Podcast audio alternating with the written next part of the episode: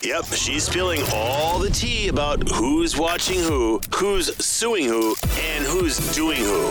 In Teresa's tabloid trash. Jason Sudeikis reportedly had no idea his ex fiancee Olivia Wilde would be served child custody documents in a very public manner. So, um, what basically is going around the story is that Olivia Wilde, she has a new movie out. That's the one with Florence Pugh and Harry Styles. Right. Just released some pictures yesterday. Looks very sexy. Um, she was at CinemaCon, a big event where you know they release movies and trailers and things, and she was served papers on stage. And he is saying, um, through several different sources, report that he's saying he would never condone her being served in such an inappropriate manner. You know, it's up to the process service company.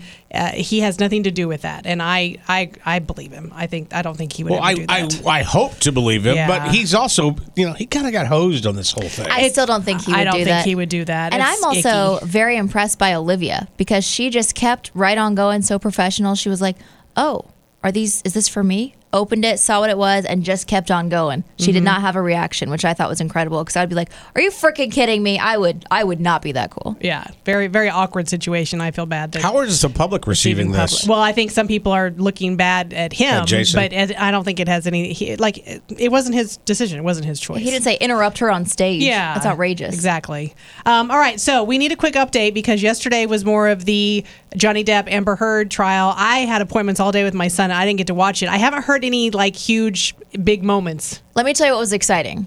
This one witness did a testimony. It was over the phone, like a FaceTime type thing. He was in his car and he was so just like every single one of us. They would say, Do you remember August 14th, 2013, Amber Heard doing XYZ? And he'd be like, I don't know.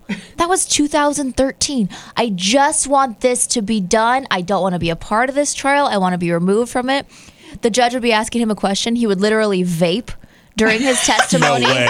And towards the end of it, while they were still questioning him, he started to drive away. He was driving during. It was incredible. And then right after he was done, the judge goes, "Wow, I've never seen anything like that before. I've seen a lot of stuff. I have just never seen that." Now, then they broke sh- for lunch. It was amazing. Was it shocking to you or funny? Very funny for me. I don't know if it added anything to the court case because all of his answers were like, "No."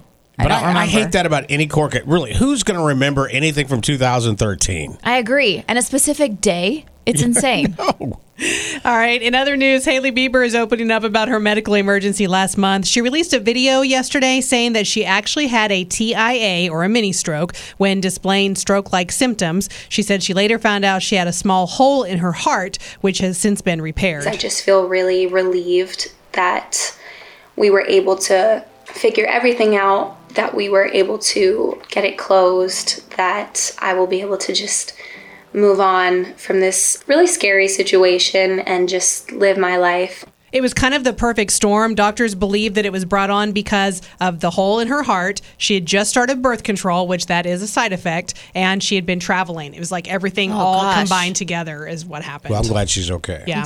Andrew Garfield taking a break from acting to rest and recalibrate, he says. 76 year old Oscar winner Helen Mirren is gracing the cover of People magazine's beautiful issue. Camila Cabello is going to be Victoria's Secret's first ever bilingual campaign. She's the 20, um, she is a 25 year old singer, and she is, um, okay, I, this isn't the way I wrote it. I wrote it as the 25 year old singer is the new face of the uh, lingerie brand's bombshell fragrance.